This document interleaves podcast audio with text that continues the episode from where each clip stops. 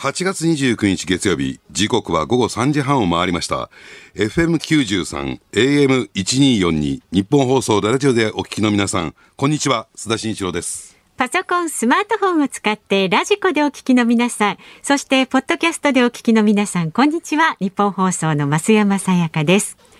辛坊治郎ズームそこまで言うか。この番組は月曜日から木曜日まで辛坊さんが無邪気な視点で今一番気になる話題を忖度なく語るニュース解説番組のはずなんですけれどもですね。なんと辛坊さん体調不良のため急遽お休みになりました。ということでですね今日はもう朝から飯田浩二の OK 工事アップで引き続き垣花正あなたとハッピーに続いてもう3つ目の番組になりますけれどもニッポン放送にとってもこのズームにとっても救世主というより他ありません。ジャーナリストの須田慎一郎さんとお送りいたします。よろしくお願いします。はい、よろしくお願いします。増山市長からですね、救世主と言われて、すみません、背中ゾクゾクってしてるんですけど。大丈夫か俺みたいな。そうね、もう頼りにしてます本当に。ああ、しかしね体調不良っていうことなんですけども、私見ましたよ。辛坊さんのツイッター。ええなんか昨日スイカ収穫なんていうのがのんきに出てるんですけども。そうなんですよ、そうなんです本当？なんかこれなんか嫌がらせかなんかで、あのー、辛坊さんの代わりやらされてるんじゃないかなってね。罰ゲームとか。罰ゲームとか。本当はなんかどっかその辺いるんじゃないかなっていう。ね、ドッキリみたいなね。ねじゃないんですよ。こればっかりはね、致し方なく体調不良のためお休みということで、ね。はい早く良くなってほしいですよね。そうですね。お大事にしてもらいたいと思います。はい、でも須田さんあれですよね。コージーからハッピーはもう続いてスタジオバーッとすぐ移動して番組されて。はいえっと、ハッピーが終わってからっていうのはどうされてたんですか？あのちょっと打ち合わせが2件続きましてね、この近所にいたんですけれども、はいはい、で、それで、朝はですね、ちょっとトレーニングウェアっぽいのを着てたんですけれども、えー、えー、とりあえずこの間も仕事があるんで、はい、今、日本放送のね、トイレで着替えてスーツに。そうなんですか、ね、言ってくだされば会議室ぐらいご用意したのに。手伝ってもくれたし。そうそうですね、少しね。じゃあじゃあじゃあきちんとあの、はい、スーツ仕様ですね。ええね、しかも出張の前ですから。いやまあそんな。やめてください。T シャツだったら怒られちゃうんじゃないかな。とんでもいつもだって辛坊さんなんて、ええ、ちょっとヨレヨレの T シャツに本当だよね。サンダルつっかけてくる感じですしかもなんかさ武将髭かなんか生やしてそうですそうですちょちゃんとした格好で来いよみたいなね。なんか清潔感にかけるじいさんだなみたいな。そうそうなんですよ。ひょいってやってきて、はい、ひょいと喋ってひょいと帰るっていう感じででもあのノリだからこそ言いたいことが言えていいんでしょうね。まあそうですね、うん全くあの飾り気もなければ遠慮もないですからね。はい、肩に力入ってませんからね、本当に。そうですね。はい、ちょっとあの今日は須田慎一郎さんのお力お借りして、はい、え頑張ります。たいと思いますので。長い目で見てください。温かい目で見てください。こちらこそね、よろしくお願いいたします。はい、お願いします。はい。じゃあ早速株と為替行ってしまいますか。はい。もうこのあたりもね、辛坊さんですと。うん。延々あっち行ったりこっち行ったりそっち行ったりみたいなねフリートークが繰り広げられるんですけど。言っちゃっていいですはい、どうぞ。もうニュース番組ですからね。はい。おすごい初心に帰った感じがします。では株と為替の値動きからお伝えしていきます。今日の東京株式市場日経平均株価反落しました。先週の金曜日に比べまして762円42銭安い2万7878円96銭でした。下げ幅は一時850円を超えました。FRB アメリカ連邦準備制度理事会のパウエル議長が金融引き締めへの強い決意を表明しアメリカ株式相場が大幅安となった流れを引き継ぎました、うん、やっぱりね日米の株価っていうのは、はい、合わせ鏡と言われていてアメリカが下がると日本も下がりますからね、はい、まああのですから大幅に下がるんだろうなと予想してましたけども意外にですね下げ渋ったなと。そんなに下がらなかったなっていうのは私の素直な印象なんですけどね。そうですか、はい、うん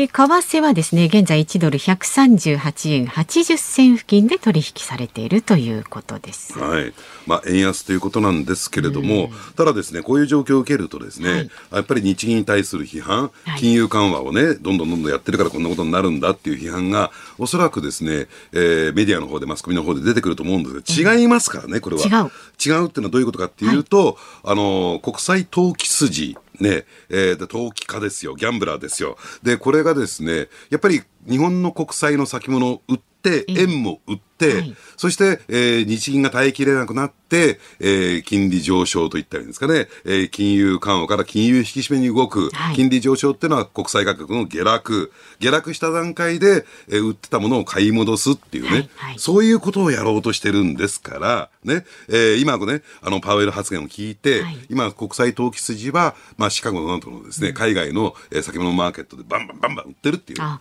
そういう状況ですね。なるほど。はい。さあ、ズームそこまで言うか、なんかオープニングからピシッといってる感じで、すごく。今日はピシッときますよ、ピシッと。だらだらいきませんよ。ピシッといきます、はい今日のズームそこまで言うか。実は今日はですね、いつもより30分延長でお送りすることになって延長したんですか？そうなんですよ。いつもあの5時半でおしまいなんですけれども、ええあの6時までぜひお付き合いいただけなるほど。はい、余分にね30分お送りいたしますので。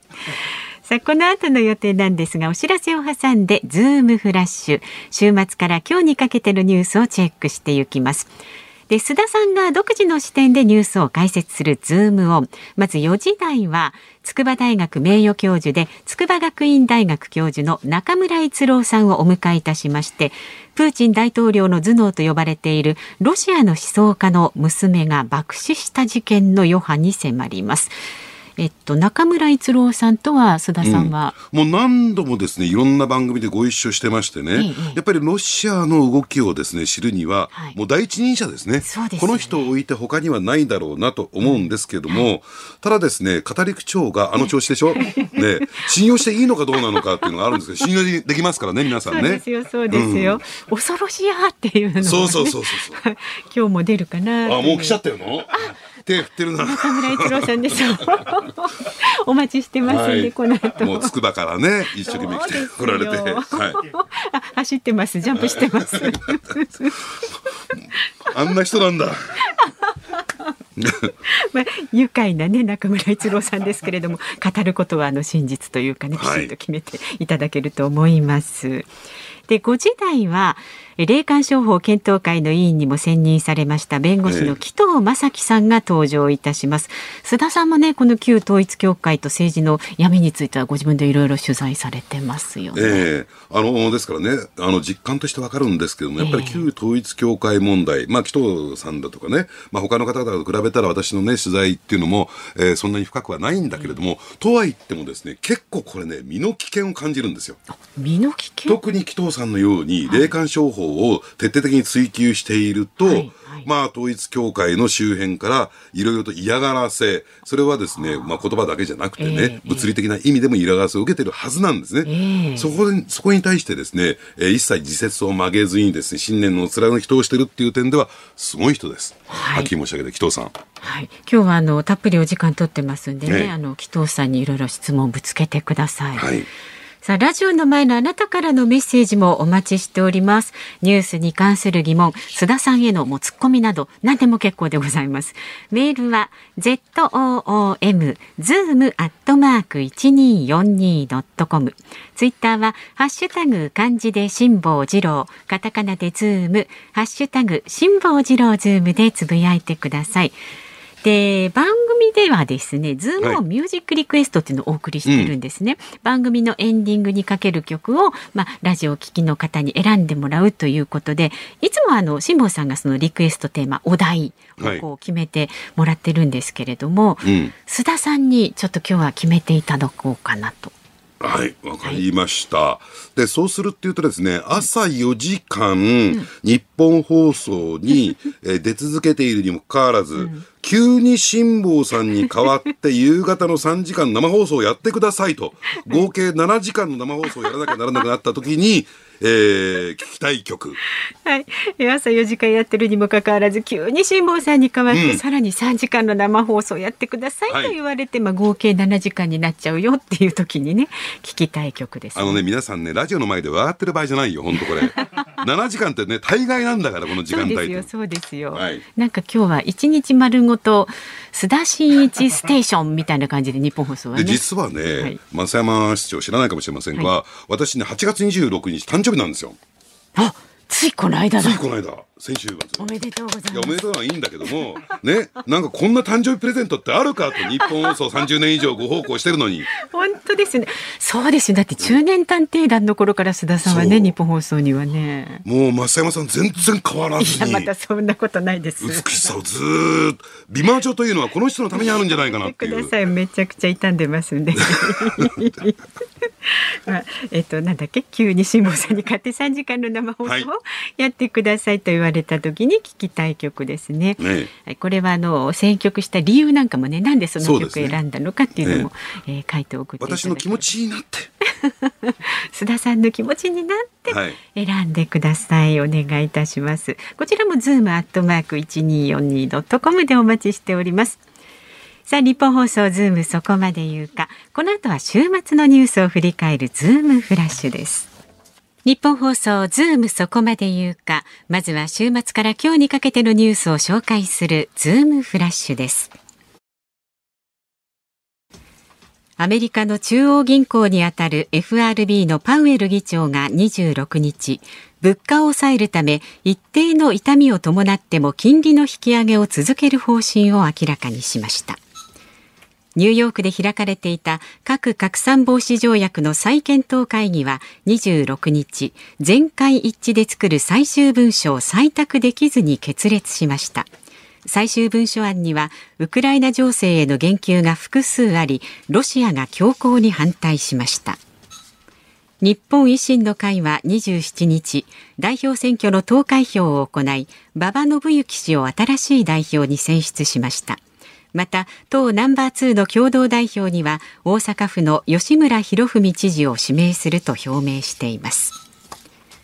新型コロナ感染者の全数把握の見直しをめぐり岸田総理大臣は27日感染動向を把握する定点把握の仕組みを整えるなど環境整備を進めた上で全国一律に見直す考えを明らかにしました。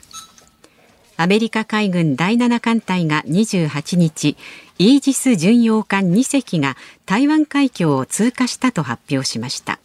台湾への軍事圧力を強めている中国を牽制する狙いです。ロシア軍が占拠し砲撃が相次いでいるウクライナ南部のザポロジエ原発について IAEA 国際原子力機関は28日原子炉からおよそ100メートルにある廃棄物の管理や水の処理などを担う特別な建物が被弾したと発表しました。日本が主導する TICAT アフリカ開発会議が28日チュニス宣言を採択して閉幕しました。宣言では対中国を念頭に国際ルールを遵守した健全な開発金融の重要性を確認しました。さあざーっとズームフラッシュお送りしましたが、須田さんが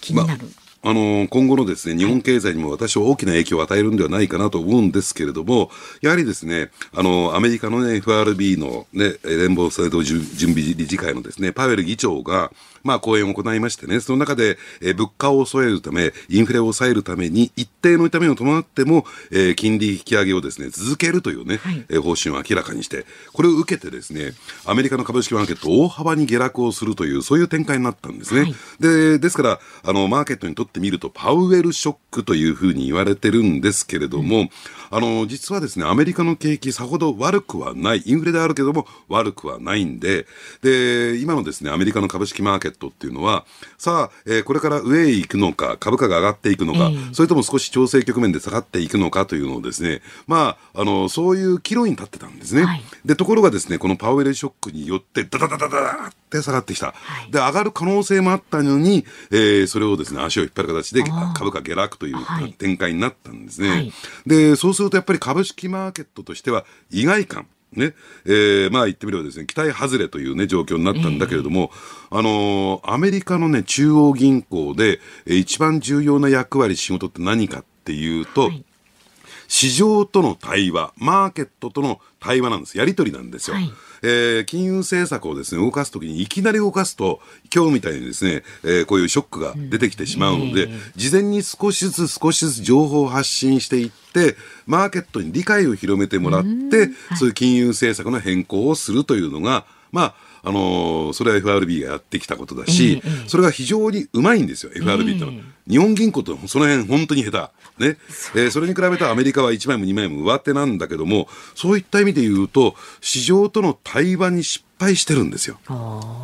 でこういう発言が出てきたっていうことに関して言うとね、それが非常にこう意外だなと、でこれが1点目、そして2点目として考えられるのは、ですねやっぱりその金利の上げ下げ、引き締めか緩和かというのは、ですね一番何を考えるかっていうと、一つは雇用なんですね、はい、一番大事にしてるのは、重要視してるのは雇用なんですよ、つまり失業率を下げるとか、えー、えー、そういったところがですねアメリカの中央銀行の、えー、最もプライオリティの高い役割なんですね。でといってもですね今雇用堅調なんですよ。堅調なんですか？ええ。悪くはない、良くもないけども悪くもない、うん、とすると、これ引き締めして雇用を悪化させるのと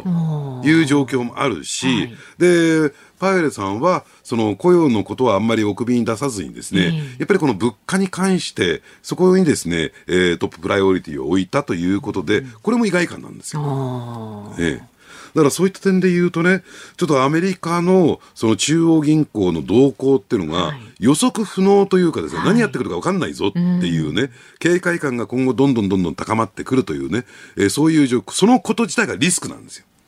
FRB のリスクっていうことをですね、やっぱり市場、日本のですね、株式マーケットもそうですし、えー、意識し始めるだろうなと思いますね。えー。はい、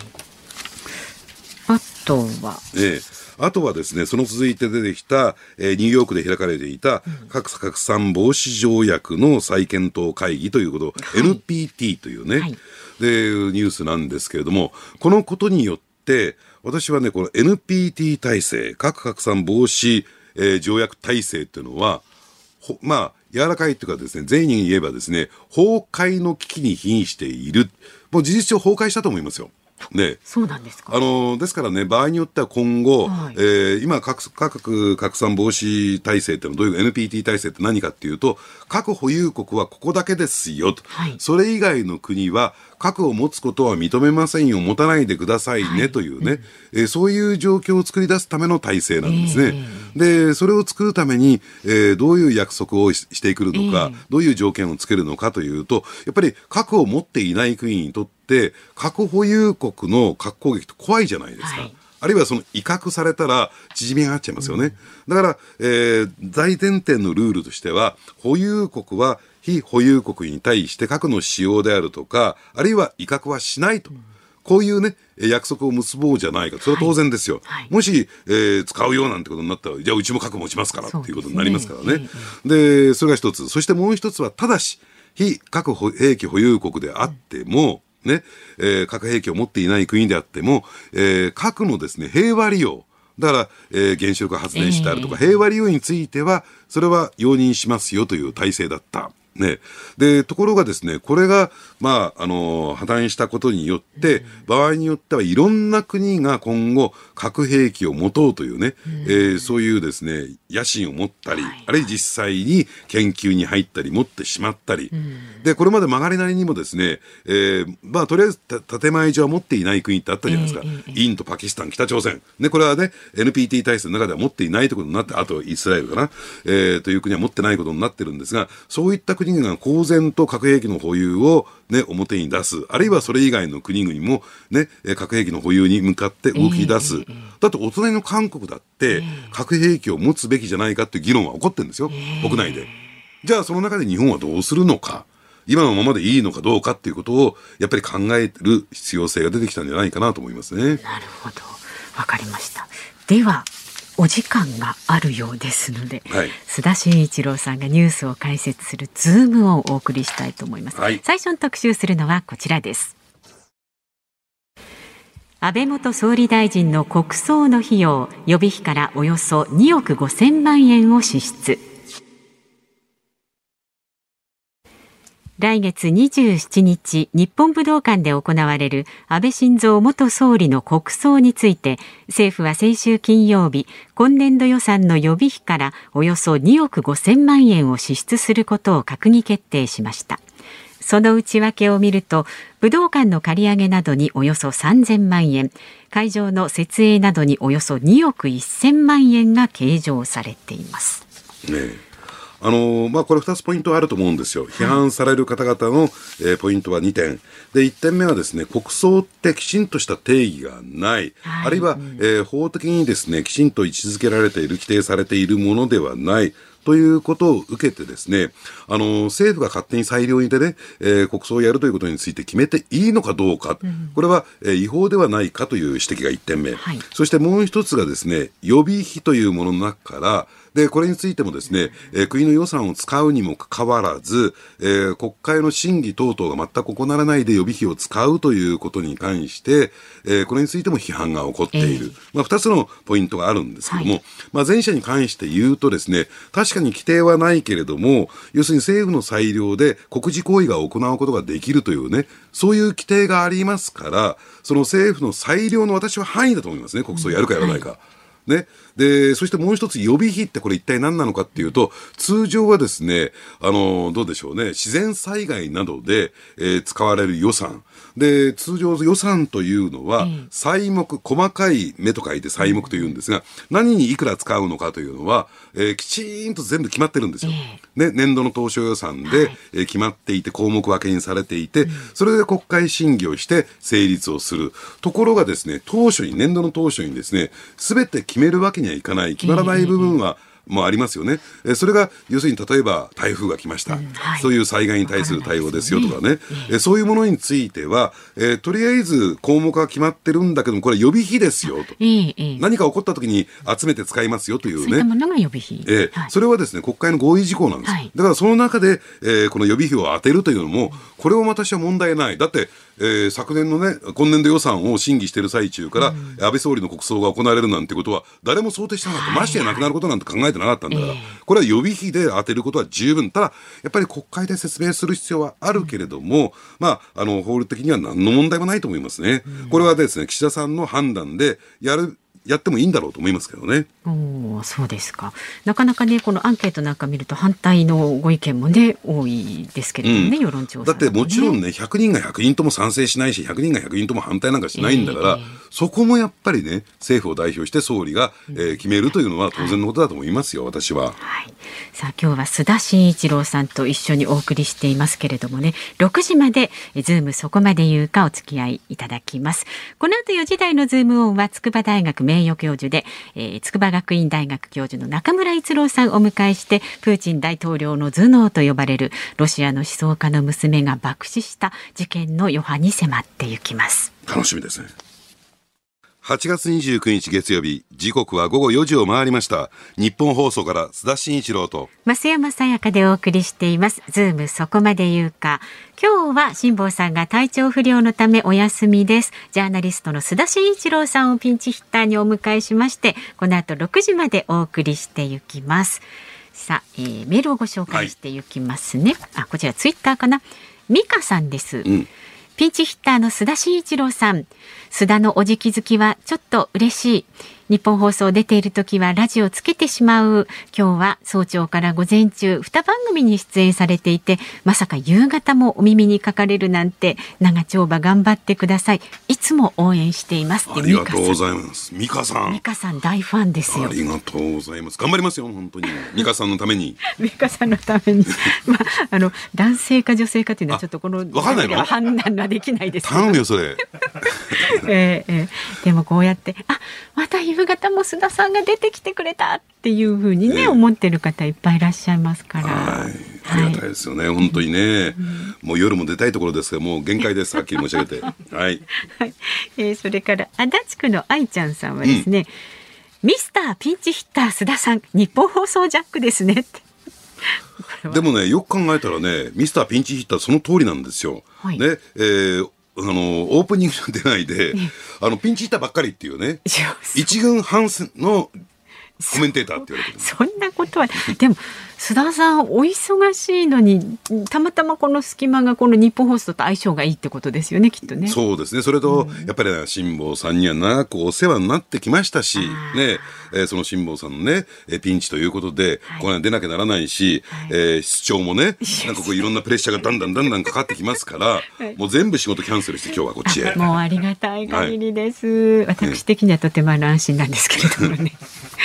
それから三里龍さんですね。はいおじきトリプルヘッダーお疲れ様です確かにトリプルヘッダーって言葉があったんですね。ね ダブルじゃなくてね。ダブルじゃなくて。トリプルですよ。はい。あの、おじきおじきってみんなおっしゃるじゃないですか。ええ、おじきっていつからおじきになったんですか？これはね、うん、あの、二人の人は同時に言い始めたんですよ。はいはい、えー、一つはですね、えー、ビートたけしさん。ね。で、それを聞いたかどうかは別としても、うちょうど同じタイミングで、はい、屋敷隆人さん。はい、まあ、辛坊さんとね、一緒に番組やらせていただいた屋敷隆人さんが、おじきって。そうなんですか。たけしさんとかとご一緒されたのってでも結構前です、あのテレビタックルですね。テレビタックルね。えー、ああ、うん、その頃からおじき。ええー、って言われてですね。えー、いやね、あの別に反社じゃないですからね。分かってます。分かってますか？分かってます。はい、なんか疑ってかかってるような。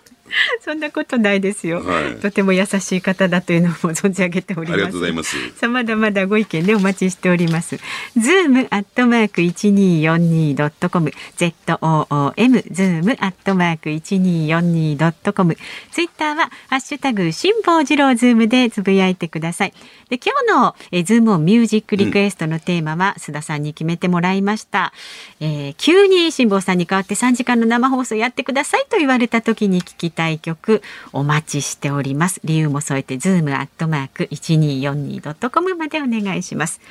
さあこの後はいよいよ中村逸郎さんの登場です。ニッポン放送がお送りしていますズームそこまで言うか。この時間特集するニュースはこちらです。プーチン大統領の頭脳と呼ばれるロシアの思想家の娘が爆死。ロシアの首都モスクワの郊外で20日乗用車が爆発し思想家のアレクサンドル・ドゥーギン氏の娘ダリア氏が死亡しました。ドゥーギン氏はウクライナに侵攻するプーチン大統領の外交政策に影響を与えたとされますがロシアで今何が起きているのでしょうか。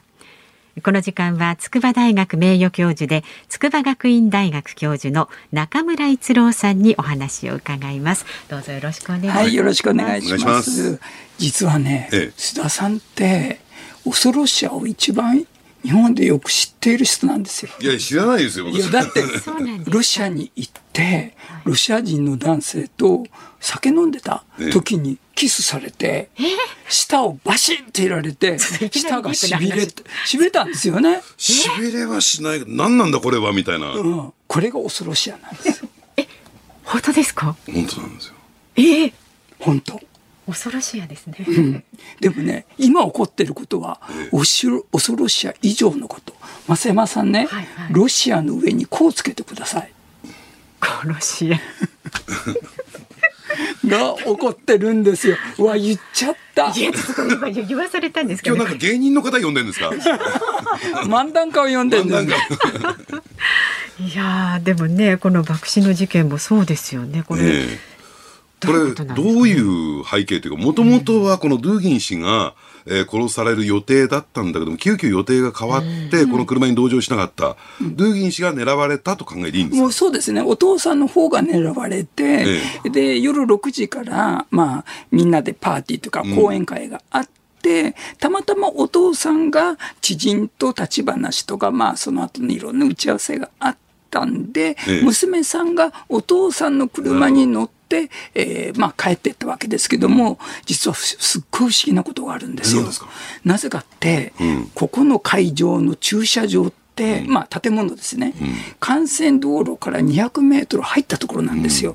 で、そこに、まあ、駐車場があるんですけど、はい、ここにみんな車止めて、ドゥーギンさんもここに車を止めたんですけども、ここは高いフェンスでずっと囲まれてんですよ。ええそしてその駐車場に入るために警備員がいて、はいはい、一人一人許可証を持ってないと入れないところなんです、うん、つまり非常に、まあ、警備の厳しいところだったんですね。はいはい、そこに、まあ、お父さんが車で入ってきて、うん、それ4時間駐車させていたんですよ。ええ、で、大体夕方の4時から8時過ぎまで置いてたんですけども、うん、その間に実は誰かが、まあ、爆弾を仕掛けたということで、こんなことができるのは、うん、おそらくウクライナとてできない。できないんですか？できないです。一番重要なポイントですね、そこね。そう。ウクライナは私関わってないと思います。うん、じゃあ誰がこんなことをできるかって考えると、うん、あの、連邦保安局、うん、つまり旧 KGB の中の、の中の反戦、反戦の人たちがいるんですよ。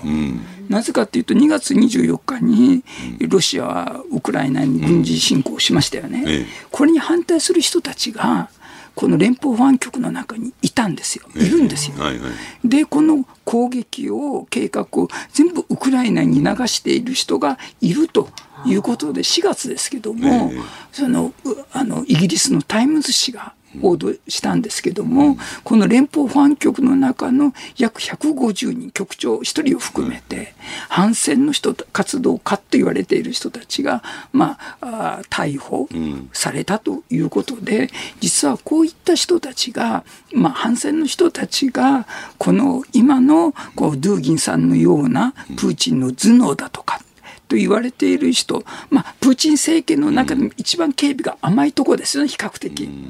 そういう人たちが狙われたんじゃないかということなんですね。でも、ドゥーギンさんって、えー、何らかの実務者じゃないですよね。政策意識決定のプロセスにいる人じゃない。うん、あの、よく言われるように、右派の思想家。うん、まあ言ってみれば、旧ロシア帝国時代のネオユーラシア主義といったんですか、うん、えー、これを要するに信奉している人ですよねと。その人を殺すってどういう意味があるんですか？あね、実はね、ドゥーギンさんの思想って、この3年前から、4年前から唱えるプーチン大統領の外交政策とピタッと同じなんですよ。どう同じかというと、このドゥーギンさん、今のプーチン大統領の思想って何かというと、対中対米なんですよ。うんつまりロシアにとって東っていうのは何が一番脅威かっていうと中国なんですよ。で西側って何かというとヨーロッパがあってその先にアメリカがある。そしてロシアのこの人たちっていうのは今何が一番警戒してるかっていうと東西に挟まれてロシアが埋没してしまってると。なるほどなるほど。ソ連邦崩壊して、うん、1991年、うん、それからロシアの存在感が全くないと。だからこれを復活させようというところで、じゃあどうやって復活させるかというところで、まあ、悪目立ちをしたいんですよ。逆にだから国連だとかいろんな国際法でも違反して、そのことで自分たちの存在意義みたいなことを見出そうと。でね、問題は私今言った今回ドゥーギンさんの思想をずっと調べてみたんですけど、えー、まあ対米っていうのは分かりますよね。えー、対中でもあるんですよ。で、どう考えてるかっていうと、えー、中国非常に脅威だと。で、中国を南下政策に向かわせようと。あなるほどなるほど。台湾だとかフィリピンだとか、インドシアにどんどんどんどん目を向けさせて、そしてロシアと中国の間に干渉地帯を作りたい、そそれでどこを狙ってるかというと、チベットとモンゴルなんですよ。ここをロシアの、まあ、干渉地帯として、そして中国は台湾の方へどんどんどんどん出ていく。っていうこの思想を最初におそらく最初だと思いますけども、思想として作ったのがドゥーギンさん。もともとは中国とソ連、旧ソ連、今のロシアですね。というのは国境紛争をやってしてましたからね。思想もね、対立したこともありますし、うん、そういう点で言うと、根底ではある種対立する要素を抱えてる、要素、要因を抱えてるって考えた方がいいんですそうですね。ですから中国、うん、そしてこのドゥギンさんの思想をずっと見てみると、日本に対しても言及してるんですよ。あ、そうなんですか。そう。なんてやってるかって言ってるかというと、うん、北方領土を利用して、アメリカを揺さぶろうと、日米関係を揺さぶろうと。うん、これはまさにプーチン大統領が、この3年前から日本に対して仕掛けてきてるはい、同じ政策ですよね、はい、もちろん須田さんがおっしゃったように、ドゥーギンさんは決して政府のポスト、要職にいる人じゃないけれども、うん、プーチンの今の外交政策と非常にこう重なってくるところがあるわけですね。うん、ですから私はドゥーギンさんっていうのは、かなり、まあ、反戦、反プーチン勢力にとっては、ある意味で狙いやすいと。まあ、養殖にもいませんから、まあ、非常にまあ狙いやすいというところで、実はね、やっぱり今のこのウクライナ戦争に対して、ロシア国内でもやっぱり、えー、おかしいという人たちが実は増えてきてるんですよ。でロシアの、ね、独立系の、メディアによると今回の戦争がロシアに何らいいことがないと考えている人は55%なんですよ。で経済制裁大変ですよね、はいはい、で食料品の買い控えをしているって答えた人が56.5%、うん、収入が減ったっていう人が39.1%いると。いうことで、やはり今回のやっぱりこの軍事作戦、まあ、戦争に対してやっぱりプーチン離れっていうものがやはりやっぱり根底で進んでるんですね。ただまとめるリーダーがいないっていうところがね、やっぱり一番大きな問題。まあ、こういう事件が起こって今後ロシアにどういうこれ影響を与えますか、まあ、失敗に終わったとはいえ、まあうん。うん、ですからね右派勢力に人からすれば自分たちの思想上のボスが狙われたわけですから、はいはい、ですからもうガンガンこうウクライナに攻撃を加えることでロシア国内の結束を強めようと。いう動きが一つ出ますよね、うん、それに対して反戦の感情を持っている人たちは、うん、よっしゃーって言って今度はもっとエスカレートしてプーチンに近い人たちを狙っていこうと。ですから、もうこの反戦活動をまとめるリーダーがいないからむしろテロ活動クーデターに走っていく。ですからロシアそのものがなんかこう分断され分裂されていく状況にどんどんどんどん進んでいくんじゃないかと。で、その一方でね、ちょっと私気になってるのが、うん、例えばクリミアなどのね、えー、ロシアのその管理地、占領地においてですね、最近その、実際の正面衝突の戦争ではなくて、テロが起こってるじゃないですか、爆発事件が。うん、これはどういうふうに読み解いていけばいいんですか、まあ、ゼレンスキー政権からすれば、今やってることっていうのは、単にロシアが攻め込んできた、今南部、あの東部とか入ってきてるわけです。ただこれだけじゃなくて、やはり2014年にクリミアを一方的に併合されて、ロシアが奪い取ったと。だからこれを一緒になって奪い返そうということで、もちろんゼレンスキー政権がもしかしたらあ今、ロシア国内でのこういった反戦運動が強強まってきている、ロシアのウクライナの攻撃ももっとほど進んでいない、行き詰まってる、だから一緒に取り返そうということで、今がチャンスだと思って、クリミアにいろんなものを仕掛けている。そそしてクリミアの中にも、今、まあ、今、まあ、国籍としてはロシア人になっているわけですけども、まあ、この中にも、やはり反プーチンの人たちがいて、そしてその人たちが、まあ、こういうふうな、まあ、爆破、爆発事件みたいなものを起こしている可能性は十分に考えられるんですね。うん、でそうするとね、えー、ロシアの攻勢っていうのがかなり、ね、大きいものに見えるんだけれども、うん、一皮めくってみると意外とその、ね、足元が揺らいでるという状況が見受けられるということですか？そうです。ですから今大体、えー、ウクライナとロシア今戦っているところでロシアの兵士ってのは大体15万人、18万人が前線にいると言われてるんですけども、もうアメリカのこれ出してきた統計ですけども、す、で、に7万5千人がもう負傷、または戦死してるわけです。大変な数ですよね。兵士不足なんですよ。で、今ロシアどうしてるかって言って、刑務所にいる人たち、囚人を最前線に送ろうとしてたり、またはひどい話なんですけども、北朝鮮に協力を依頼してんですよね。武器だとか兵士を。ですからまあ国際的にも中央アジアそっぽ向いて、かつて同じソ連邦のな構成国だった、まあその中で一番大きいカザフスタンなんて、もうプーチンとはもう関係持ちませんよ非常に冷たい、状況なんですね。そうした中で、やはりプーチン政権は国際的にも国内的にもかなり行き詰まってきているかなというふうに思ってるんですね。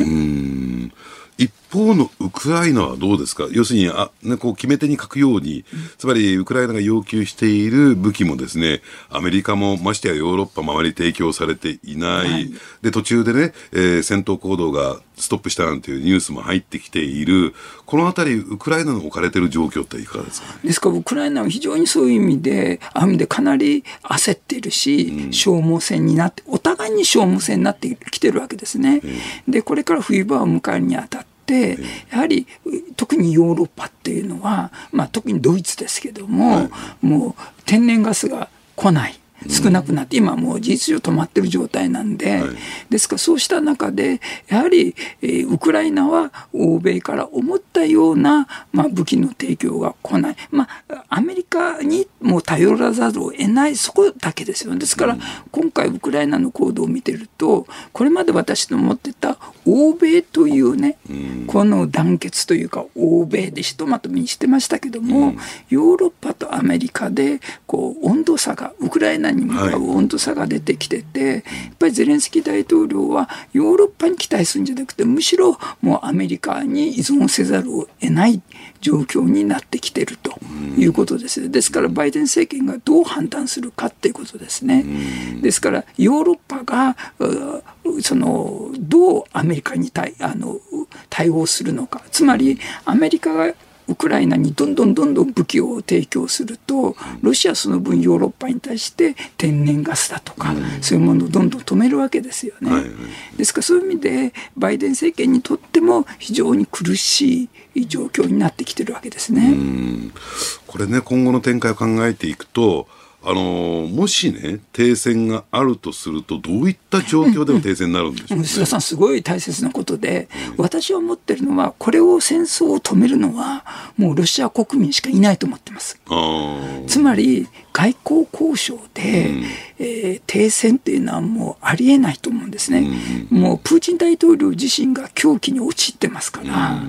うん。そしてゼレンスキー大統領も今、引くにも引けない状況っていうことで、やはりここは、まあ、もうちょっと時間かかるかとも、もちろんその中でウクライナの人々の犠牲者がどんどん増えていくっていうことは、これは本当に痛ましいことですけども、やはりこの戦争を止めるのはロシア国内。中でもやはり先ほど申しましたように、ロシア連邦保安局の中の反戦の考えを持っている人たち。がやはりクーデターを起こして止めるしかないというふうに思ってるんですね。そのあたりのタイミングってのはいつぐらいになりそうなんですか、うん、私はね、近ければ、9月11日が一つの山場かなと思ってるんですよ。9月11日ですか？これ何の日なんですか？何があるかというと、ええ、統一地方選挙があるんですよ、ロシアで。えで、15、16の、まあ、州知事ですよね、の選挙がある。で、そして地方議会の選挙がある。そしてモスクワ市内に125の地区があるんですけども、ここの議会選挙があるわけですね。で、この統一地方選挙っていうのは、あの、反プーチンという意思が出やすいんですよ、意見が。なぜかというと、国政に直接関わるわけじゃないので、かえってこうこの戦争に対する有権者の声っていうのがストレートに出やすい、そうすると地方から実はこの反戦の波っていうものがずっと広がっていく、うん、それはちょうどね私、えー、1988年から91年までまさにソ連邦崩壊の過程をずっとモスクワに留学中見てきたんですけども、はい、あのソ連共産党がなぜ崩壊したかっていうとやはり地方当時15の共和国から成立してましたけどもそこがやっぱりモスクワに対する不信感を強めて、独立像としていったわけですね、ですからロシアを見る場合やっぱり多民族だし、えー、で文化も全く違う人たちが住んでる。だから今後この戦争を止めるのは一つは9月11日の、まあ、地方選挙が大きなきっかけとなって、それに押された形で、またそれを先導する形で、連邦保安局の中の反戦の意見を持っている人たちが、とうまくここは絡めば、戦争を止められるかなと思ってるんですね。ただね、そのプーチン体制が倒れました、戦争が止まりました、でさっきのドゥーギン氏の話に関連してくるんですけどね、ただその一方で、その大ロシア帝国主義と言っていいんですか、うん、膨張主義と言っていいんですか、これはその段階で収まるんですか、どうなんですか？もうこれで、これで私はもう収まると思うんですよ。あ収まります、うん、なぜかっていうと、ポストプーチンっていうのは、どういう私たちイメージ持つかっていうと、もうバラバラになるんだと思うんですよ。むしろ地方がもうモスクワについていけない。はいはい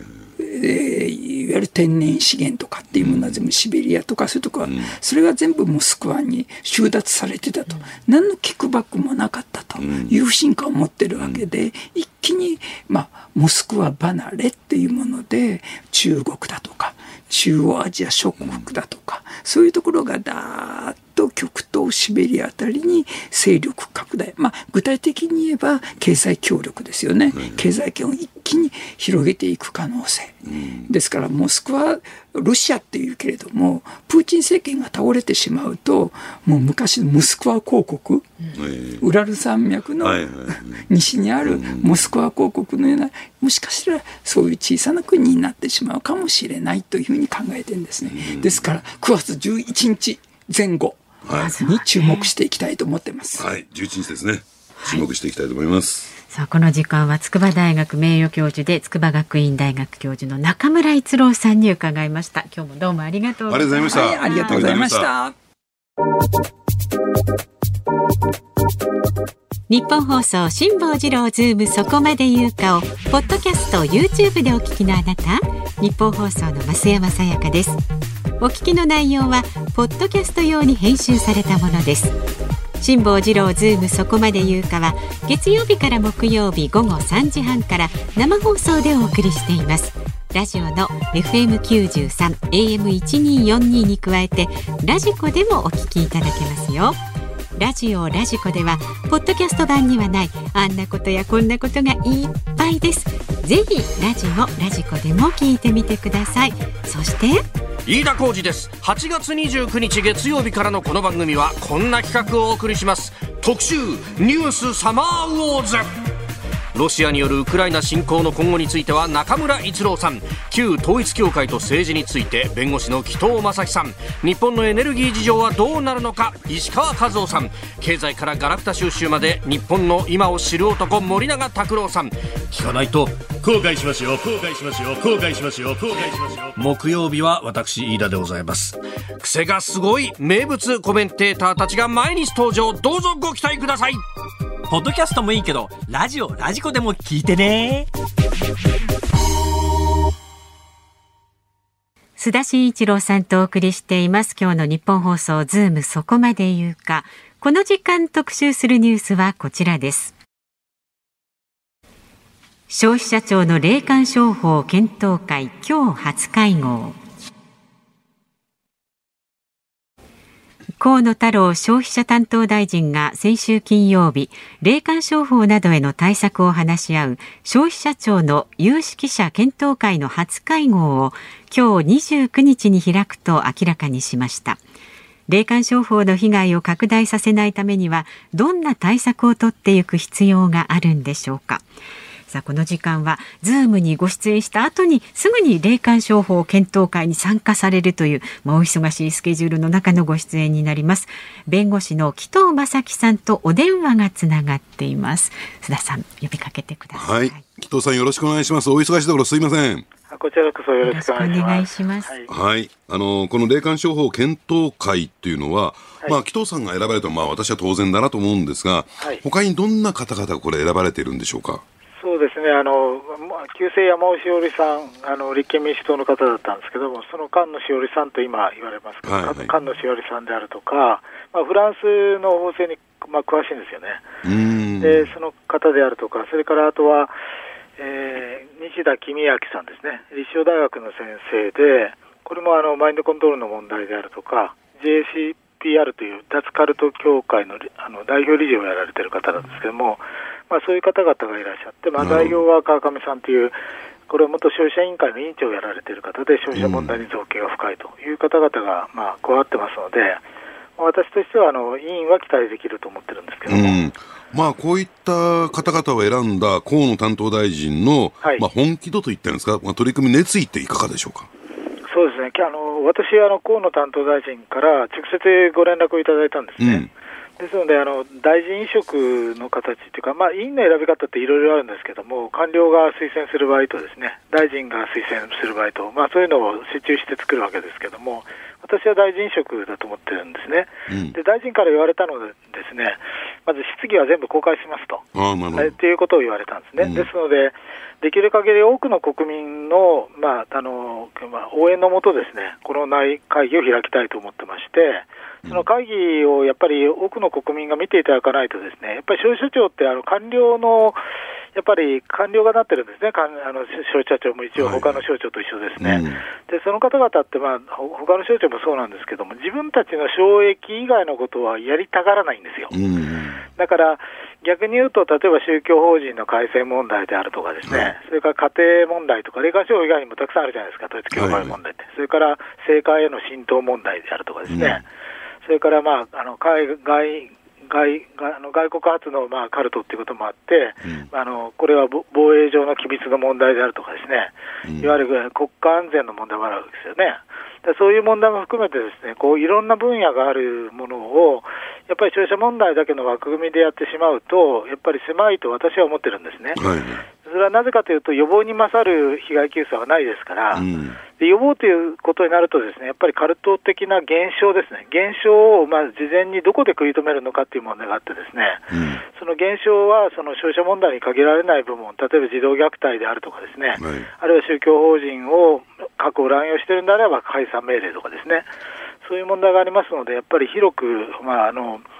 お話をしようと思うんですよ。うん、でも結局、それは国民の後押しがなければあの、新しい進歩もできませんから、うん、ですから見ていただいて、あのあの見ていただいて、まあ、あの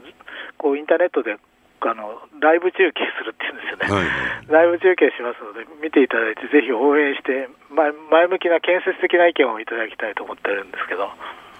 うんあの紀藤さんはね、この旧統一教会に関して、はい、あの反社会的だと。反社会性が問題なんだということを繰り返し言われてますけれども、はい、かなり厳しいというかですね、激しい表現だと思いますけど、その辺も明らかにしていこうということなんでしょうか？そうですね、反社会性については、これはあの連絡会、それから被害者団体共通の意見でありまして、で今、政治はですねあの自民党も公明党もですね与党の方は社会的に問題となるなっている宗教団体っていう言い方なんですね、うん、あ団あ団体じゃない、宗教が入ってないですね。社会、社会的に問題となっている団体という言い方なんですね。で我々はあの反社会的な団体というふうに考えていて、うん、まあ、そこのすり合わせ当然ありますけど、やはりもうあの前提としてはやっぱり反社会性があるからこそですね、その評価があるからこそですね、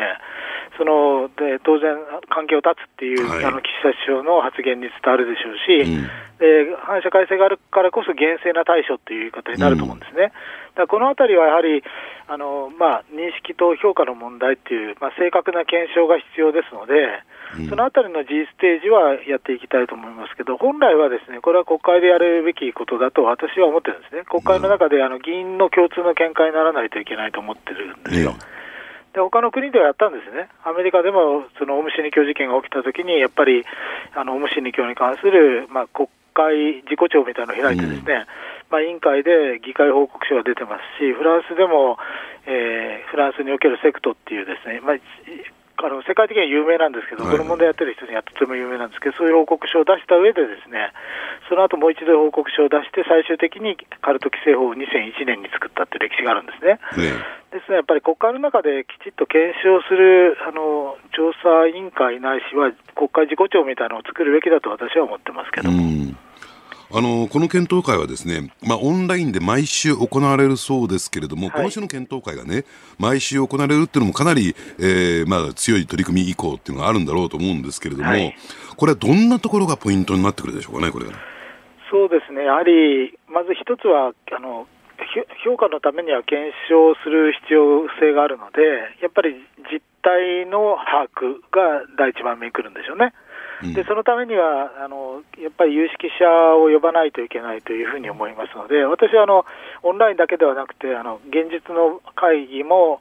1ヶ月に1度ぐらい開いて、やっぱり人を呼ぶっていうことをやらないといけないんじゃないかというのは最初に申し上げている、申し上げるつもりでもありますけども、ね、あの私のところに来られ、まあ、これ問題これをあの届けに来られた、移植状と届けて来られた、まあ、あの官僚の方にもそういうふうに申しましたけど、まずそういうのが一つ、うん、それからもう一つはですね、消費者庁でやっぱり予防に勝るその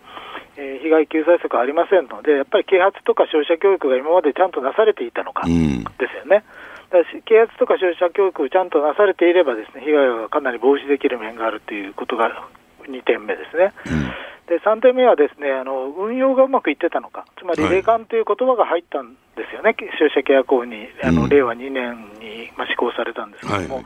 これあの、せっかく作ったんですけど、実際にはほとんど運用がうまくいってないんですよね、うん、結局、宗教団体が行う霊感商法に関しては、事業者が行う霊感商法に関しては分かりやすいんですけども、ね、宗教団体が直接行う霊感商法に関しては、やはり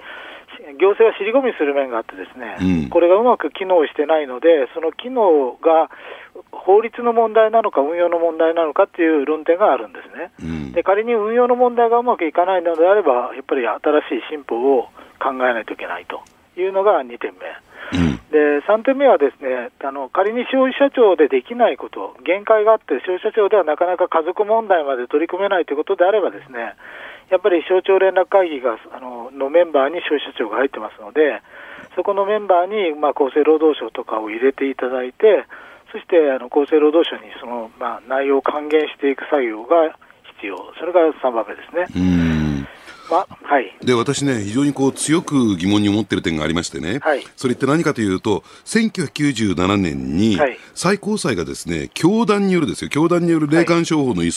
法性を認める判決を確定させましたよね。はい、そうなんですよ、ね。それ1997年ですよ。で、にもかかわらず、なぜ今日までこの問題が放置され続けてきたのか、こういう種の検討会が開かれてこなかったのかというのが非常に疑問だと思うんですけれども、はい、それなぜだと思います？私はそのやっぱり政治とあの、まあ、統一教会との癒着が激しかったことが原因だと思いますよね。結局あの1997年あ90年代はですねあのそれが隠されてたんですよね。うん。ところが、その安倍政権が2002年の12月、つまり2003年ぐらいから本格始動するわけですけれども、ええ、それ以降に関しては、やっぱり、その、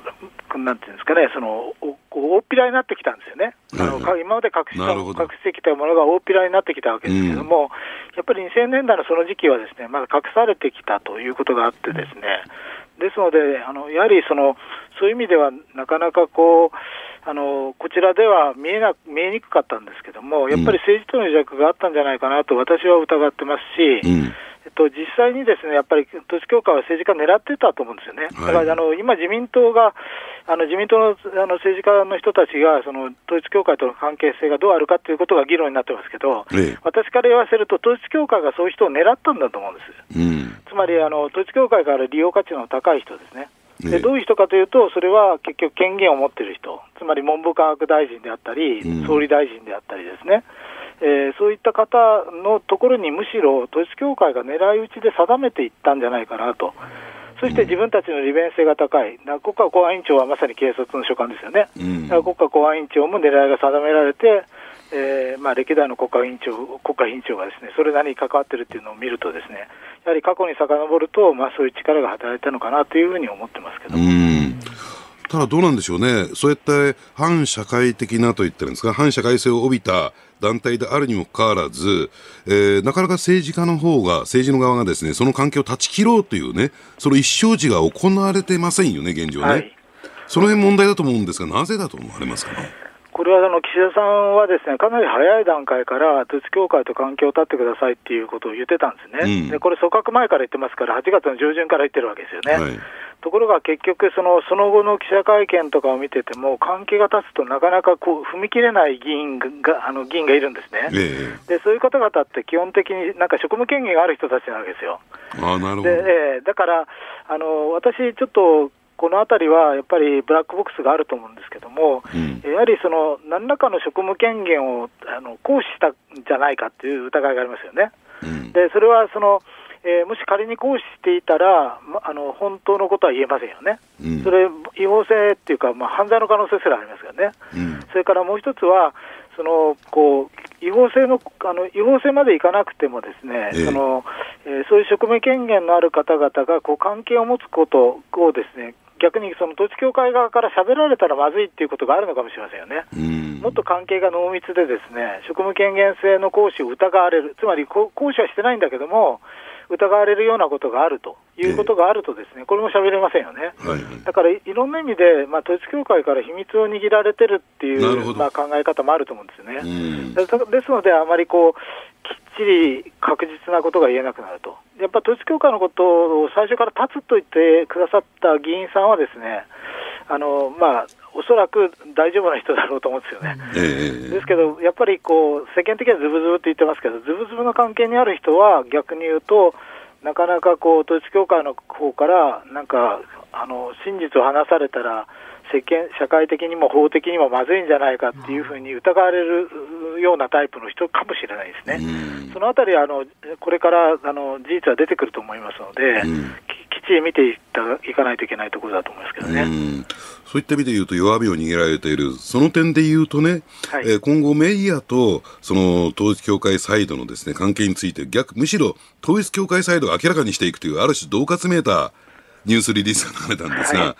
このあたり、木曽さんはどんなふうに受け止めてますか私はあのだ断末魔と思ってますけどね。だってその、統一教会がメディアのことを調べられるんであれば、統一教会はみず自ら霊感商法のことを過去に遡って調べることも可能ということですよね。あ、うん、えーところが統一教会は自分たちの都合の悪いことは調べて公表しないんですね。うんで彼らのデータっていうのは、えー、と表表表になった裁判とですね、我々が発表した公表データだなんですよね、うん。それおかしいですよね、どう考えたって自分たちで調べられるなら、あの自分たちがどれほど裁判抱えて、あの具体的な裁判抱えてどう、どれほど交渉が来ていて、ですね。弁護士が入ってない交渉すらあるんですからね。うん。それからいくら毎毎年お金払ってるのかとかですね、そういうことは過去に遡って調べられるはずなんですよ。ええ。ところが、それを調べずにですね、マスコミの、えーとの関係性だけをこうまあ公表するっていうことが、もうそもそもあの本末転倒だと思いますし、ええマスコミはマスコミで反省して出直すはですね、これは政治家も同じですよね。うんあの別にその政治家を単単に単純に批判してるわけではなくて、被害者の立場から見たときに、やっぱり広告塔の責任はあると思うんですね。これ政治家としてのやっぱり社会的な責任があると思うんです。これメディアもあると思うんですね。はいですけど、やはりそこはあの、えーっかりと決別してもらって、被害者から見ると、その後の厳正な対処をしてくれることが最も期待できしたいところなんですよ。うんでですので、あの職務権限ある大臣だと、ですねそのこれは、えーまあ、あのけ岸田首相もちゃんと大臣には指示してますけれども、やっぱりその、えー大臣だと指示してほしいんですよね、つまりその、えー消費者庁であれば消費者庁担当大臣であれば、霊感のことを、霊感商法のことをきっちり調べるようにとか、法務大臣であれば、葉梨さんがですね今回、省庁連絡会議を作ったっていうのもその通りなんですけど、その、まあ、指導力がですね厚生労働大臣の加藤さんとかね、それから文部科学大臣にちょっと弱いところがですね、うんここは被害者の立場から見ると、えーもっときあの大臣としてしっかり指導してほしいなというふうに思うところなんですよね。うんこれちょっと話変わるんですけどね、はい。あの旧統一教会っていうと、私思い出されるのは1980年代にですね、えー元のあの世界日報のですね編集局長が、はい。まああのねえー編集局長職を追われた内紛が起こってね、で結果的に月刊文藝春秋で、えーまあ、内部告発のですねレポートを書きましたと。はい。ね、でその時に発売日直前にですねめった刺しに会うと自自宅直前で、はい。でこういう暴力沙汰統一教会をめぐる暴力問題っていうのは結構頻発した時期があってですね、はい。相当危険な団体だなという認識は私は持ってるんですよ。はい。紀藤さんね、これだけ長い間取り組んできていて、はい。そういった危険性とか危険な感じってなかったですか？私はあのだから、あまり感じないようにしてるっていう努力してる方側なのであれですけど、えーなんていうんですかね、もちろん警戒は怠っていませんから、あのうん。防弾チョッキとかも実は持ってるんですよね。あえーそこま なかなか防弾チョッキを持ってる弁護士はいないと思いますけど。も、あの防弾チョッキっていうのはご存知ない方もおられるかもしれないですけど、防防塵チョッキ、はい。兼用なんですね。ええ。あ。つまりあの包丁刺しては刺さらないんですよ。だからあの日本的に言うと防弾チョッキのあの一番軽いやつですね、24口径までのやつだとそのあの刃物は刺さりませんから、とても大事なんですけども、うん。やっぱりそういうのを使使いたくなるような日があるんですよね。うーん。でそういう時はあのちゃんと着てますし、うん。やはりその、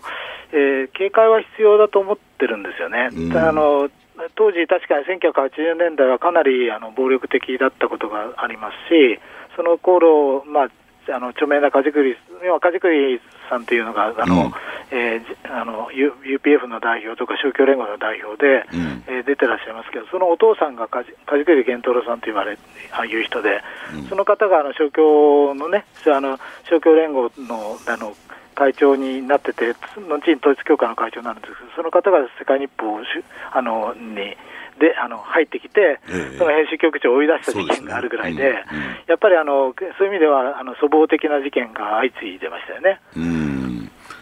まあ、その辺の色彩っていうのは、今日ではやっぱり潜めてるっていう状況なんですかね、えーと、表向きだと思いますよ、だって韓国の統一教会は、確かその、うん、えーと、メディアメディアにメディアにあのちょっとだいぶ昔の事件なんで忘れましたけど、あのメディアのその編集部に入って、日本でいうとフライデー事件みたいなことを起こした、えー、グループも統一教会の中にはあって、やはりその、えー、あのなんていうんですかね、こう支持次第というか、ですねやっぱり統一教会の中っていうか、やっぱ支持系統がその上下形なので、どういう形で暴発するかというのは分からない団体と考えた方がいいと思いますけどね。そしてもう一点ね、あのやっぱり政治と統一教会との関係なんですけれども、はい、あのまあ、遅きに失した感は非常に強くあるんですけれども、自民党がようやくここへ来てですね、はい、えー、調査をしますよと、えー、党が調査をしますよということを、えー、やり始めたんですけれども、この、えー、動きについてはどう受け止めますか、きちんと調査できると思いますかね？私はだから、そのまあ、自民党がここまで来たっていうのは、ちょっと感慨深いし、そこは評価してあげないといけないと思うんですね、いいとこ,、いいところはちゃんと伸ばしてあげないとと思うので、だから、統一教会のことについて、全党員、あの全議員調査を始めて、アンケートを取るってことはとても重要だと思うんですね。でそういうデータがそれから初めて検証ができて、そしてその、えー、環境達ができて、そして厳正な対処という次の手が打てるわけですよ。はい、だただあのここだけ、一点だけ懸念があるのは、そのアンケートに正確に答えてくれる議員がどこまでいるのかがちょっと気になるんですよ。うん。つまりその、なんていうの、記録をなくしたとか、1年ごとに受託するっていう議員までいるんでしょ、えしかも大臣、現役の大臣がですよ、はいはい、そんなのちょっと考えられないじゃないですか、だからそういう大臣までいる中で、果たして資料がきっちり集まれるのかっていうのは、私はちょっとそこは心配で、やはり最終的には、まあ、あのいわゆるあの立憲民主党も、でそれから維新もですねその議員アンケートやったわけですから、やっぱりこれ、超党派でですねなんか検証委員会か、まあ、自己調みたいなのを作って、ですねそこであの第三者的な意味であの調査を入れるっていうのが、まあ、一番正解なのかなと、でその上で関係を断つっていうのを、ですね、まあ、米国ではあのロビースト規制法まで引いてるんですね、でフランスにもあるんですよ、実は。だからやっぱり日本もロビースト規制法まで考えないと、あの海外発の,、まあ、外あのいわゆる団体からのですね、その政権圧力っていうものに対してですね、やっぱり、えー、防御壁がないというか、セキュリティがないにあの国ということになってしまいますので、ここはあのやっぱり検討しないといけないと私は思ってますけどね。秋藤さん、この後三十分から検討会ですよね。ねもうギリギリの時間まで、本当どうもありがとうございました。あのスタッフが優秀で、この日にあのもうあの取材入れていただいたので、あの私はもうなってあの決まってたんですけど言えずに。ありがとうございます。本当勉強になりました。ありがとうございました。はい、ありがとうございました。よろしくお願いいたします。はい、弁護士の紀藤正樹さんでした。さあ今日は辛坊さんに代わって須田慎一郎さんとお送りしています。ニッポン放送ズームそこまで言うか。この時間ズームオンミュージックリクエストに寄せられたメールご紹介していきます、はい、はい、今日のお題はですね須田さんに決めていただきました。朝4時からやっているにもかかわらず、急に辛坊さんの代打をやってくれと言われて、7時間やらなければならなくなった時に聴きたい曲ということでいろいろいただいたんですが、はい、まずはですね、アダジオさんから、はい、あこれねリクエストじゃなくてえー、っと辛坊治郎ズームっていうのがツイッターのトレンド入りしているそうです。えー、まさかおじき効果って書いてありますよ。おじき効果です。いやいやいやじゃなくて辛坊さんの病状っていうのを体調不良を心配してるの声じゃないですか、心配の声もあるかもしれませんが、おじき効果です。お月様様でございますけれどもね。えー、ではリクエスト、はい、小平市にお住まいの唐揚げは週に3日さん、はい、えー、細かい分析と裏付け調査からの鋭いトークいつも各所で拝見しておりますが今日の須田さんはさらにかっこいいですね。えー、このこと言われたの初めてだな。あらそうですか？えーえー、そんな須田さんにはこの曲カイバンドのヒーローお願いしますとね。まさに今日のヒーローだぜ。いい曲ですよね。なん元気になるようなね。そうそうそう、うん、曲ですね。それから、はい、墨田区のラビンさんはですね、多忙な須田慎一郎さん、一日に番組三本とはまさにスターですね。バグルスのラジオスターの悲劇をリクエストします。スターおじき、過労に気をつけてお体ご自愛くださいと優しい。はいもう悲劇ですよ、はっきり言って悲劇。でもあの悲劇のおかげで私たちは喜劇であの楽しんで ありがたくはい、えー、お受けしておりますが、神奈川県横浜市の人気者でいこうさん、須田さんは顔は怖いが心は優しいお方だと声から感じ取れます。なので、チャラさんの優しい気持ち。やっぱりラジオって声伝わるね。伝わりますよ。人柄が伝わりなんでそこでスタッフが横で笑ってるのわかんないんだけど 本当ですよ。伝わるんですよ、本心がね。はい、えー、神奈川県大和市のラジオネームアラフィフタエちゃんさん。須田さんに捧げる歌、井上陽水さんと奥田民生さんのありがとうです。もう日本放送は須田さんに感謝感激雨あられ。まさにその通りですよ。おっしゃる通り。いや、感謝してんのかな？なんかサブスク的な使われ方してんじゃないかな？大丈夫。サブスクではないですよね、一応ね。ギャラ一緒みたいな、なんか、ちらっとこの間聞いたんだけど。いやいや、あの、少ないですけれども、えあの、お納めください。はい、ご承納ください。え新宿区のラジオネーム、シャコパンチさんはですね、ウルフルズのガッツだぜ。気合と根性という言葉が誰よりも似合う須田さんにはこの曲しかないと思います。そうですよね。もう今日ね、うん、えー、6時間半超えてきたわけですけれども もうガッツしかないですよねこうなってくるとねね。もう頭働かないもん今回んないもん。でもこの後もお仕事あるね、そうこの後も。生放送だ。大変。あとは神奈川県のますみさんですね。ラジオの長時間生放送お疲れ様です。いつも迫力がありお元気そうな須田さん。特別な健康法がありましたら教えてくださいはいあの私ね筋トレやってるんですよそうなんですかねで、週に1回ないし2回筋トレやって、筋肉増強してですね、はい、で、基礎代代謝を上げてですね、まあ、これがちょっとね、老化防止になるかなと思ってやってる今日もね、太もも前が、はい、あの筋肉痛なんですよ。はあ。あ触ります？大丈夫です、ね。大丈夫ですか？察します。あ、でもじゃこう足とかをメインに？足ね、そうですね。足上半身。だからだそうですよ健康法ねよかったらねますさんも試してください。はい、はい、さああのー、いくつかご紹介いたしましたがここで須田さんにどの曲を最後にかけるか決めていただく。ええ。はい、あもうこの場で場面で決めちゃっていいですか？そうですはい。あのー、やっぱりねもうこれでね、えー、今日一日乗り組みあの乗り切ります。うん、えー、ガッツだぜ。あガッツだぜウルフルズですね、はい、はい、ではこれあのエンディング今日最後の最後にお送りいたしますのでね、楽しみにお待ちください。さあメッセージまだまだお待ちしております。メールは ZOOM zoom アットマーク一二四二ドットコム。ツイッターはハッシュタグ辛坊治郎ズームでつぶやいてください。お待ちしております。須田慎一郎さんとお送りしているズームそこまで言うか。今日最後に特集するニュースはこちらです。新型コロナ感染者の全数把握全国一律の見直しへ。岸田総理大臣がおととい新型コロナ感染者の全数把握の見直しについて全国一律で導入することを基本として考えていると表明しました。全数把握の見直しをめぐっては感染者発生の届け出を自治体自治体の判断に委ねるとした24日の政府の方針に対し東京都などが待ったをかけていました。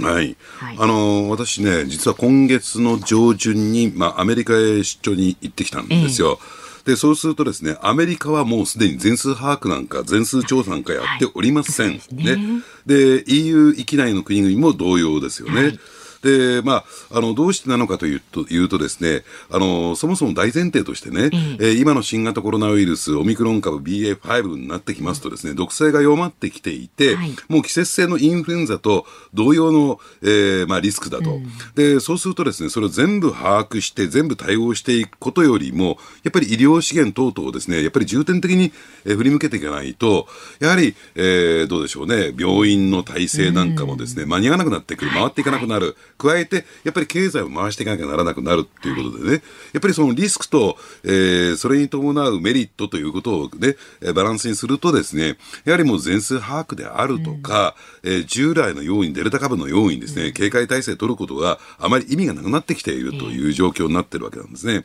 じゃあ日本はどうかっていうと、とりあえずこれ法律に基づいてね、感染症法上ですね、やっぱり二類相当というね、はい、えー、区分である以上、全数把握しなきゃいけないという建て前になってるわけですよ。はいじゃあ、えー、現実問題として全数把握そもそもできてるのかどうなのか、この辺もですね、えー、疑問が、疑問だと思いますし、はい、で、加えてそれをやってることによって、保険業、保健所の業務はパンクしかかっている、あるいはパンクしている、あるいは、えー、医療提供体制は、えー、もう回っていかなくなってきている。地方によってはですね、えー、病床使用率8割を超えている。8割超えるってほぼ満床なんですよ。で、そうすると何が起こってるかというと、例えば静岡県においては、一般病床に、えー、コロナ患者を受け入れるという状況になってきてるわけなんですね。はい、なんだ、それでいいんじゃないのと、それで大十分なんじゃないかという状況になると、うん、もうそろそろやっぱり、この2類相当からですね、5類への引き下げっていうのをやっていかなきゃならないんですよ。はい、で、ただそこまでいきなり一気に行くよりも、やはりあの岸田政権としては、内閣としてはね、要するに保健所業務であるとか、あるいはその医療提供体制のことを考えると、全数把握をやめよう、やめてくれという自治体の声が強いから、その声に応えよう。だ本来だったら、国が2類相当から、えー、5類へですね、引き下げるという政治判断をしなきゃならないんだけど、それをやると、また批判が来るかもしれないから、自治体丸投げしちゃってるってのはこれ、実態なんですよね。だそんなことやる前にもっと国がやるべきことがあるだろうっていうことなんですよ。うんうんうん東京都はあの今回の方針に関しては待ったをかけているということなんですいやいやだからこれもこれでねその政治利用をしてるわけですよ、はい、えー、つまり、えー、そういう岸田政権のですね、うん、要するに岸田、えー、政権のウィークポイントを分かってるものだからいやいや必要でしょ。全数把握しないと、ね。えー、ね、もし万が一のことがあったときに、どうするんですか？っていうね、要するにこれをですね、政治的な駆け引きの道具として使おうとしている、えー、小池都知事の思惑がここに透けて見えるんですよ。ね。だから、そういった点で言うと、はい、まあ、東京都はまだ恵まれている。どうしてかっていうと、うん、今、あのー、ターミナル駅とか行くとですね、いくらでも PCR 検査できるじゃないですか。そうですね。はい、ね、で、ところがですね、地方は PCR 検査を受けようにも、うん、そういったところがないんですよ。はいはい、だから、なんか自分が、あのー、コロナにかかったんじゃないかというね、えー、ちょっと恐れを持っている人、うん、心配な人、PCR 検査を受けようとしてもですね、はい、えー、どこもですね、もう、えー、予約でいっぱいですとかね、もう受け入れつけまられませんっていうような状況で、はい、で、今、混乱が起こってきている。だから地方としてはその全数把握っていうのを、やっぱり、えー、やめてね、やはり必要な人、じゃあ症状が出た人、うん、あるいは重症者、高齢者、基礎疾患の持ってる人に PCR 検査やって把握していけばいいじゃないかと。うんという、だから東京都は恵まれてるからこういうことが言えるんですよ。ああ、なるほど。もう何もですね、全数把握することの意味合いがなくなってるんだから、うん、そこは全国一律でやっぱりややるべきはやるべきだし、うん、で、ただ問題が一点あってね、はい、えー、一つ言われてるのは、僕も私もそう思いますけれども、何かっていうと、やっぱり治療費、はい、コロナの、えー、治療に関して費用がかかります。うん、ワクチン打つのにも費用がかかります。じゃあ、低所得者層は、そういった費用が捻出できない人はどうするんですか、ってなった時に、やっぱりコロナに関してそこら辺心配があるんで、えー、どうでしょうね、全額国費負担っていうね、やっぱりそういう仕組みは作るべきなんですよ。はいはい、ね。あの、5類相当になってもね、はい、で、それについては新しい法律、あるいは法改正が必要だし、予算措置を講じなきゃならない。はい。ね、でそうするとですね国会が開いていない現状ではそういった対応が取れないんですよ。で、そうするとじゃあ国会いつからやるんですかって言ったら10月からですよと。うん、だその間はなんとかこうやってごまかしていかなきゃならない。だったらもうとっととね、うん、えー、国会開けよっていう話なんですよ。ね。どうしてそうやってスムーズにいかないんですか？じゃあ今国会開いたらさっきの紀藤先生の話じゃないけれども、えー、もう統一教会問題で、えー、自民党政府与党が火だるまになることはこう火を見るよりも明らかですよね。もう少しだったら少し収まってんじゃないか。もともと過ぎたらラス忘れてんじゃないか。というところで、なかなか国会を開きたがらないというね、えー、状況。それが、まあこのね、コロナ対策にも悪い影響を与えているというか、影を落としてるんじゃないのかなと。思いますけどね。すべてが政治的な駆け引きでこうそうなんですよね。で、ね、まあもう確かにね、今第7波、第7波はですね、やっぱり東京とか大阪とか沖縄とかね、えー、先行して感染者が拡大しているところは頭打ちになって感染者が減少傾向に入ってきてるけども、えー、地方ではまだ拡大傾向が続いているところがあるわけですよ。はい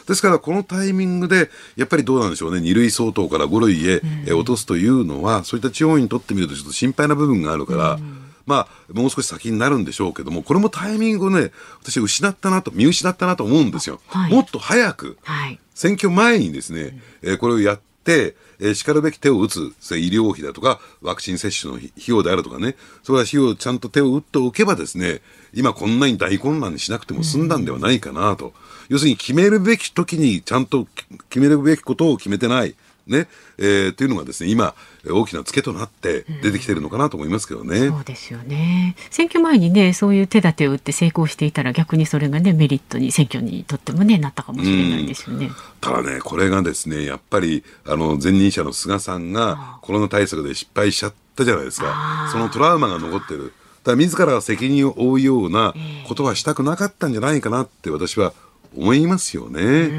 だからそういった意味で言うと、えーまあ、政治判断の遅れと、まあ、覚悟、政治的な覚悟をね、はい、えー、することに躊躇すると、こういうことになるんだと。いうことですよね。だって、えー、おかしいでしょ？医療提供体制がパンクしそうだ、えー、あるいは保健所業務がパンクした、だから、えー、全数把握やめますえ、違うでしょ？話がと。ね。要は必要ないからしないというところじゃないと、はいやっぱり国民は納得も安心もしないと思うんですよね。ね。まあ、この喝がね届くといいんですけどね。須田さんの。まあね、本人がリモートで執務やってますからね、何考えてんだかっていうところですけどね。さあ、須田さんとお送りしてまいりました、ズームオン。今日のこの放送の内容は、ラジコのタイムフリーで、ポッドキャストでも配信します。詳しいことは番組のホームページ、または番組の公式ツイッターご覧になってください。ニッポン放送ズームそこまで言うか。さあ、いつもですとこのエンディングの頭にズームをミュージックリクエストで選んだ曲をお送りするんですけれども、うん、今日ちょっと番組のお尻のお尻、最後の最後にお送りしたいと思います。実はですね、あの、私が須田さんほどではないんですが、私、この2連投でこの後、あの、お隣のスタジオに、こう、移動しなくてはいけないという、ね、この曲おかしくないか？その2連投とか大したことじゃないとかなんか言い出してて。そう、そう。で、まあワープできないんで、ちょっとあの曲を最後にね、お送りしてから。また長時間なんでしょ、増山市長。あ、えっと、9時50分まで。9時50分。そうです。あ、だから、須田さんと一緒ですね。一緒ですね。7時間ぐらいね。赤い糸と糸で結ばれてるような。本当ですね。ご縁感じますよ。さあ、えっとね、メールもいただいております。はい。えー、出戻りチェリーさんですね。これツイッターか。うん今日聞いた番組全部に、えー、須田慎一郎さんが出てる系っていう まあなんか長官上ね日本放送のも朝から夜までずっと須田さん出てるっていう感覚を。あうん、なんか某局で24時間テレビやってるけど私7時間ラジオ見たんだけど そんな気分になってきたその昨日ねあの、はいはい、なんあのね、渋谷の宇田川町とかね、はい、えー、でね、はい、あの AV 女優が24時間ハグってのやってて。何ですかそれ。やってたの企画で。あ そうなんですか、ね、で私も並ぼうかなと思ったんですけど2時間待ちですって言われて、はい、そ誰かに見られたらちょっとかっこ悪いじゃないですか。さすがにねあの須田慎一郎がって言われますよ。ね。ちゃんとあのご家庭でハグしてもらってください。はいわかりました。それからですね。な。んてことをおっしゃる？マー君さんはですね須田さんは自分にエールを送る曲を選びましたね、ね、はい。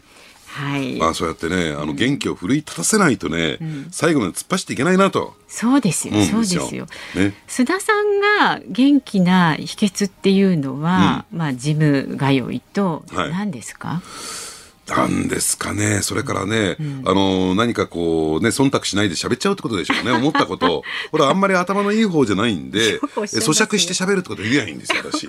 でも、思った通りのこと喋っちゃう。ストレスをためずに全部こう、あの口に出すっていうのって結構いいですよね。はい、ねまあだから、あの工事アップでは飯田浩二がいつも慌ててるというね、あの新業がぎょっとした顔してこっちじっと見てるっていう。まあそれもまたね面白いという、はい、あの番組の醍醐味ですけれどもね、うん、今日は本当にどうもありがとうございました。えー、さあでこの後6時からなんですが私行きます。明石家さんまさんのオール日本お願いリクエスト、うん、これあの定期的にちょくちょくお送りしてるんですけれども今回のテーマは、え好きすぎて申し訳ないっていうことで、好きすぎるエピソードをあのご紹介して曲をかけるというんですが須田さんの好きすぎて申し訳ない。タイガースかな。あやっぱりタイガース愛でね。ちょっとね。はい、藤波も復活してきたし。ええところがですね、日本放送でタイガースのことをたっぷり喋れるのは、朝の番組しかないんですよ。飯田浩二がこのファンだから。飯田君とね。ねで、今日私ね、ずっと6時からね、まあ、あの、一緒にね、出てきた他のね、評論家の方はですね、いろんな新聞、読売新聞だ、産経新聞だ、毎日新聞だ置いてるの。私、デイリー一紙だけ、このテーブルの上に置いて、今か今かと待ってたんですよ。そうなんですか。ね、今日はその話題に触れられなかったということで、フラストレーション溜まってる。ちょっとね、少し触れればよかったですね。1ミリも触れなかったです。1ミリも触れなかったという、とんでもない番組でしたね。それは、じゃあぜひ朝、あの、やってください、次回ね。朝ですか？そのね、朝6時からの飯田浩二の OK 工事アップなんですが、うん、今週は激論200%工事ダブルコメンテーターウィークということでね、今日ね、宮崎哲也さんと須田さんご一緒でしたけれども、はい、毎日コメンテーターがダブルで6時台の前半から生登場です。明日はですね、ええ、野村修也さんと峰村健二さんお二人ダブルコメンテーターでお送りいたしますので、ね、なんか落ち着いた感じでね常識的な人たちを出してきたね。今日非常識な二人だった。そんなことはないと思いますけれどもね。はい、で明日午後三時半からのこのズームそこまで言うかなんですけれども。えー、ゲストは政策アナリストの石川和男さんお招きいたします。この人はあんまり常識な人じゃないからね。べらんめえ調で。なんであんなべらんめえ調なんだろうね。こう江戸弁がね江戸弁が。出るんですよね、ね、まあでもまたそれもまたあのいいですよね、うん、江戸弁でね。もうフォローしようがなくなっちゃっていやいやいや。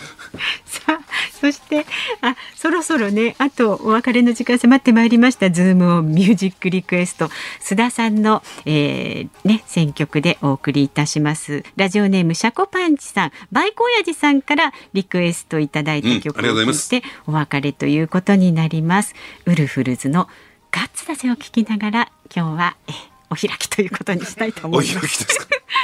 また呼んでくださいね。ぜひお越しになってください。はい、ここまでのお相手は須田慎一郎と増山さやかでした。今日は本当にどうもありがとうございました。